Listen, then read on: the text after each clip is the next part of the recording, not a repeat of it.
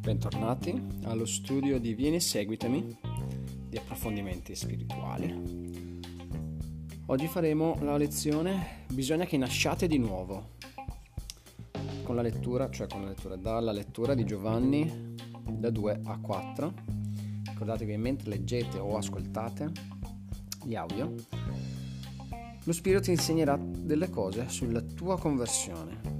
Prendi nota dei tuoi suggerimenti potresti trarre degli ulteriori spunti di comprensione delle idee per lo studio contenute in questo schema. A una festa nuziale a Cana, Cristo mutò l'acqua in vino, un episodio che Giovanni definì il primo dei suoi miracoli, in Giovanni 2,11. Questa definizione è veritiera in più di un senso. Anche se fu il primo miracolo pubblico di Gesù, esso può anche simboleggiare un altro inizio miracoloso, il processo di trasformazione del nostro cuore, a mano a mano che diventiamo sempre più simili al nostro Salvatore. Questo miracolo, che dura tutta la vita, comincia con la decisione di seguire Gesù Cristo, di cambiare e di vivere una vita migliore tramite Lui. In ultima analisi, questo cambiamento può diventare così completo che nasce di nuovo è uno dei modi migliori per descriverlo. Giovanni 3, 7. La rinascita, tuttavia, è solo l'inizio del cammino del discepolato. Le parole rivolte da Cristo alla donna samaritana presso il pozzo ci rammentano che se proseguiamo su questo cammino, alla fine il Vangelo diventerà dentro di, di, dentro di noi una fonte di acqua che scaturisce in vita eterna. Giovanni 4, 14 che sicuramente avrete già letto o ascoltato. Andiamo a vedere le idee per lo studio personale delle scritture. Il potere di Gesù Cristo può cambiarmi. Mentre leggi del Salvatore che muta l'acqua in vino in Giovanni 2 da 1 a 11, quali spunti di comprensione ottieni riguardo al potere che Cristo ha di cambiarti? Allora, casomai fai pausa, vatti a riascoltare o a leggere eh, Giovanni 2, 1, 11, l'inizio, e prendi nota. Quali, quali spunti di comprensione ottieni riguardo al potere di Cristo. Ricordiamoci un attimo cos'è successo. Era finito il vino. E Maria, la madre di Gesù, ha detto ai servitori fate quello che vi dice lui e Gesù non ha detto altro che mettete dell'acqua dentro quegli otri e servitela tutto il resto l'ha fatto Gesù praticamente. Però c'è stata anche la fede dei servitori che hanno eseguito esattamente quello che diceva, che gli aveva detto Gesù di fare. Potresti trarre ulteriori spunti prendendo in esame i punti di vista dei vari presenti in quell'occasione, come ad esempio Maria, i discepoli e altre persone. In che modo queste persone potrebbero aver vissuto l'esperienza del miracolo? Potresti paragonare ciò che impari in questi versetti riguardo ai miracoli a ciò che Gesù Cristo insegnò a Nicodemo? Prova a vedere Giovanni 3 da 1 a 8 quando parla di rinascere di nuovo e alla donna del pozzo vedere Giovanni 4 da 3 a 26. Hmm. In che modo queste persone potrebbero aver vissuto l'esperienza del miracolo? Alcune non si sono neanche accorte, tipo i, i, i presenti, gli ospiti del matrimonio, che poi anche là ci sono speculazioni di chi era il matrimonio, ma lasciamo stare. Che loro hanno bevuto il vino, hanno detto bravo, bravo lo sposo che ci dà il vino buono dopo, cioè più, più, più siamo ubriachi più ci dà il vino buono. Maria, che aveva tanta fiducia in, in Gesù, quindi già sapeva cosa poteva fare, e i servitori, e discepoli anche. Potresti paragonare ciò che impari in questi versetti riguardo i miracoli a ciò che Gesù Cristo disse a Nicodemo e alla donna al pozzo. Andiamo avanti, per entrare nel regno di Dio devo nascere di nuovo. Quando si recò da Gesù in privato, Nicodemo era un osservatore cauto. In seguito, tuttavia, egli difese Gesù pubblicamente. Vedi Giovanni 7, da 45 a 52. E si unì ai credenti in occasione della sepoltura del Salvatore. Giovanni 19, 38, 40. Quali insegnamenti trovi in Giovanni 3 da 1 a 21 che potrebbero aver ispirato Nicodemo a seguire Gesù e nascere di nuovo? Anche qua fate pausa, andate ad ascoltare, se non volete prendere il libro e leggere. Giovanni 3 da 1 a 21. Insegnamenti che potrebbero aver spinto Nicodemo a seguire Gesù, a nascere di nuovo. Il profeta Joseph Smith insegnò la rinascita sia grazie allo Spirito di Dio per mezzo delle ordinanze.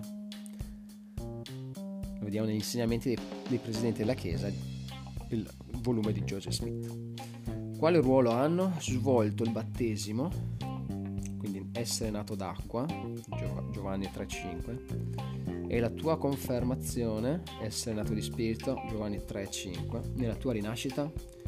Che cosa stai facendo per continuare questo processo di cambiamento? vedere Alma 5 da 11 a 14. Allora, rileggiamo bene. Quale ruolo hanno svolto il tuo battesimo e la tua confermazione nella tua rinascita? Allora, perché Gesù diceva, sono nato di acqua e di spirito. L'acqua è il battesimo, noi vediamo nell'immersione, battesimo per immersione, e la confermazione quando riceviamo il dono dello Spirito Santo quello è un momento importante è quando Gesù ha detto l'uomo deve rinascere. Però la rinascita è una cosa interiore, non è una cosa esteriore. No? Quindi se uno non è convertito dentro, anche se fa il battesimo e, fa, e prende il, il dono dello Spirito Santo, non è detto che sia nato di nuovo veramente, a meno che non sia seguito o preceduto dalla conversione. Che cosa stai facendo per continuare questo processo di cambiamento? è un processo. Quindi potrei nascere un pochettino alla volta, potrei avere una conversione di un, di un principio, conversione di, un, di una dottrina e poi mano a mano essere convertito sempre di più. Potete vedere anche Mosia 5, versetti 7, 27 e da 25 a 26. Ah no, scusa. Mosia 5 e 7 e Mosia 27 da 25 a 26.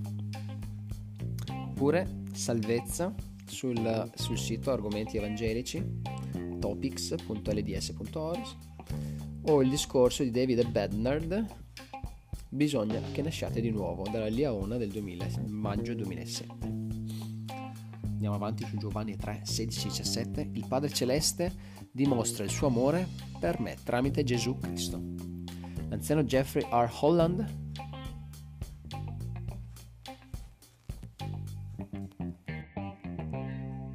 Pronto?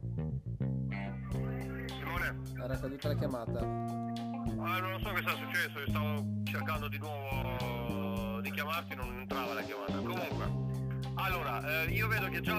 Operazioni, Gold e Crude Oil, no? Sì. Ok, allora, se vuole puoi lasciare le operazioni come sono adesso, io ti do una chiamata un po' più tardi e vediamo, parliamo, vediamo poi cosa, cosa succede. Ok, qua sta, Ok. sta alzando. Quindi speriamo che torni ad abbassarsi. Ci sentiamo dopo. Ok, allora quando...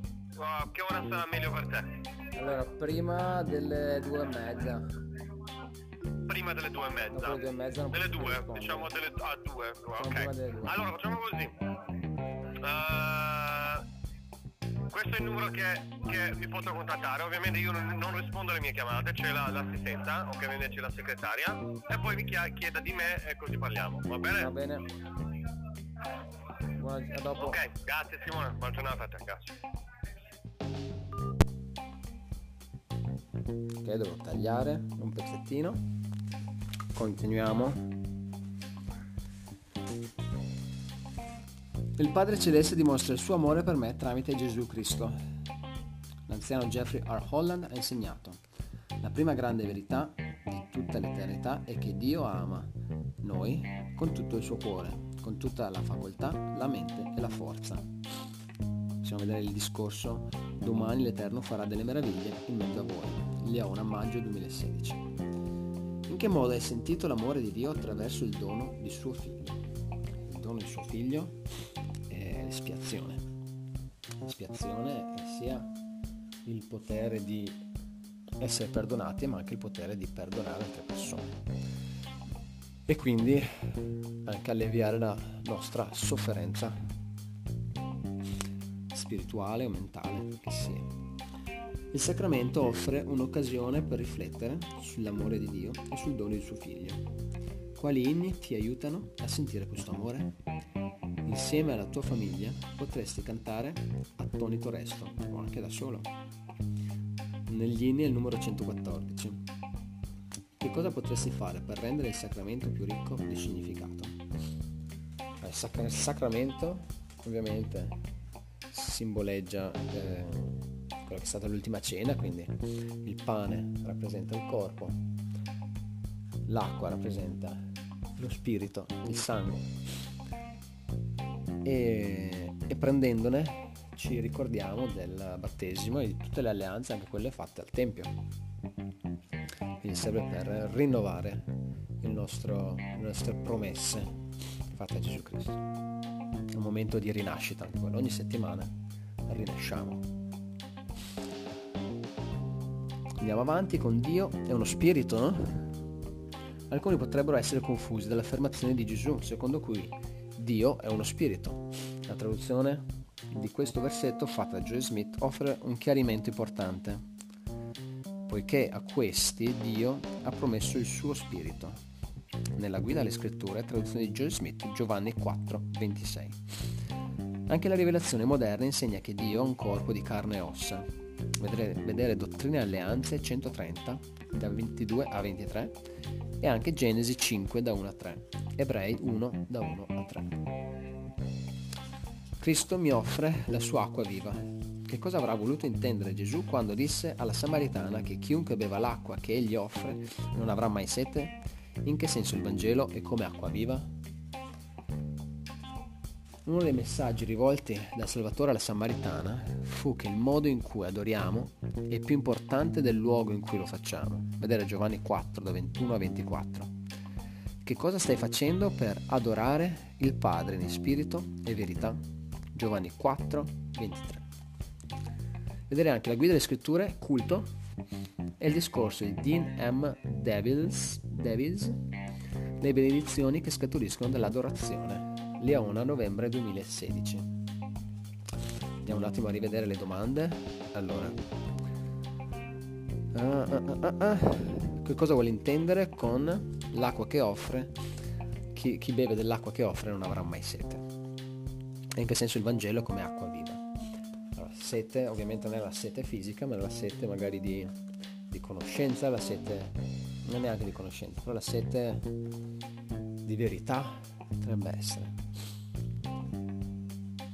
A volte abbiamo sempre questo sentimento di ricerca, dobbiamo ricercare qualche cosa che ci manca.